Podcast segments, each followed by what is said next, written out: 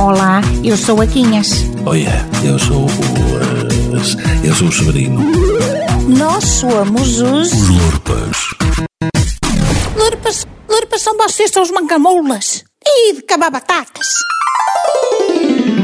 Então, moços e, e moças e, e pessoas com outras opções, bah, andais porreirinhos ou quê? Olhai, eu cá estou muito bem comigo própria. Sinto-me uma cidadã mesmo como deve de ser. É que já exerci o meu direito de deitar. O quê? Se estou estendida na cama? Não, não é esse deitar, valha-me Deus. É deitar o bote, santinhos, enfiar o boletim na urna. Decidi antecipar, ir já na primeira leva e arrumar o assunto. Assim está o caso resolvido, que isto agora não está a fiar. Eu sei lá se daqui até ao domingo, à conta do confiamento e das flustrias do Cobinhas 19, ainda não adio as eleições e fica a gente como tolo no meio do caminho. Eu bem sei que o Marcelo garantiu ao povo que lá na renovação do estado de emergência não se bolia no dia de ir deitar. Mas, nunca fiando, pestana arregalada. Então, se até ele fizer o que fizeram, Eu sinto muito irritado porque não me dão por escrito uma posição sobre se eu podia ir ao debate ou não. E, portanto, eu não tendo uma posição, esperei, esperei, a primeira posição é que eu podia ir, a segunda é que não, verbalmente, estou à espera de uma reunião e na dúvida vim para casa para fazer de casa, não ia fazer de boleio. O debate não é com o Presidente da República, é com o candidato. O mínimo é haver uma resposta por escrito. E o candidato não teve essa resposta de quem?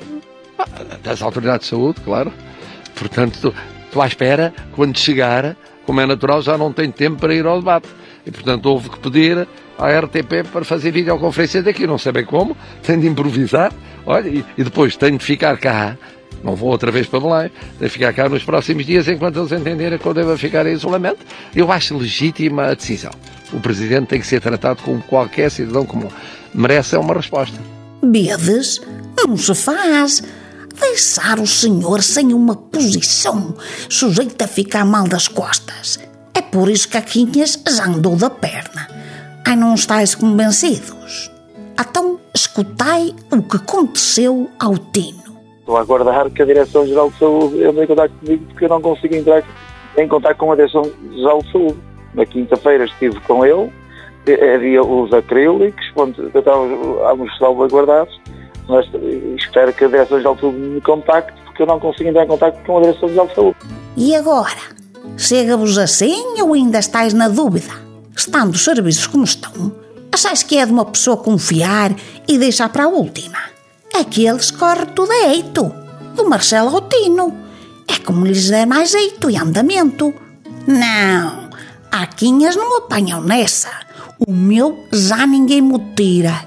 E agora, filhinhos, apontar isto para a vida. Deitar cedo, cedo exercer é assim que deve de ser. Aprendei que eu não duro sempre. O tempo de antena que acabastes de ouvir foi da exclusiva responsabilidade da Quinhas. Eu não tive nada a ver com o assunto. É que nadinha. Os Lorpas.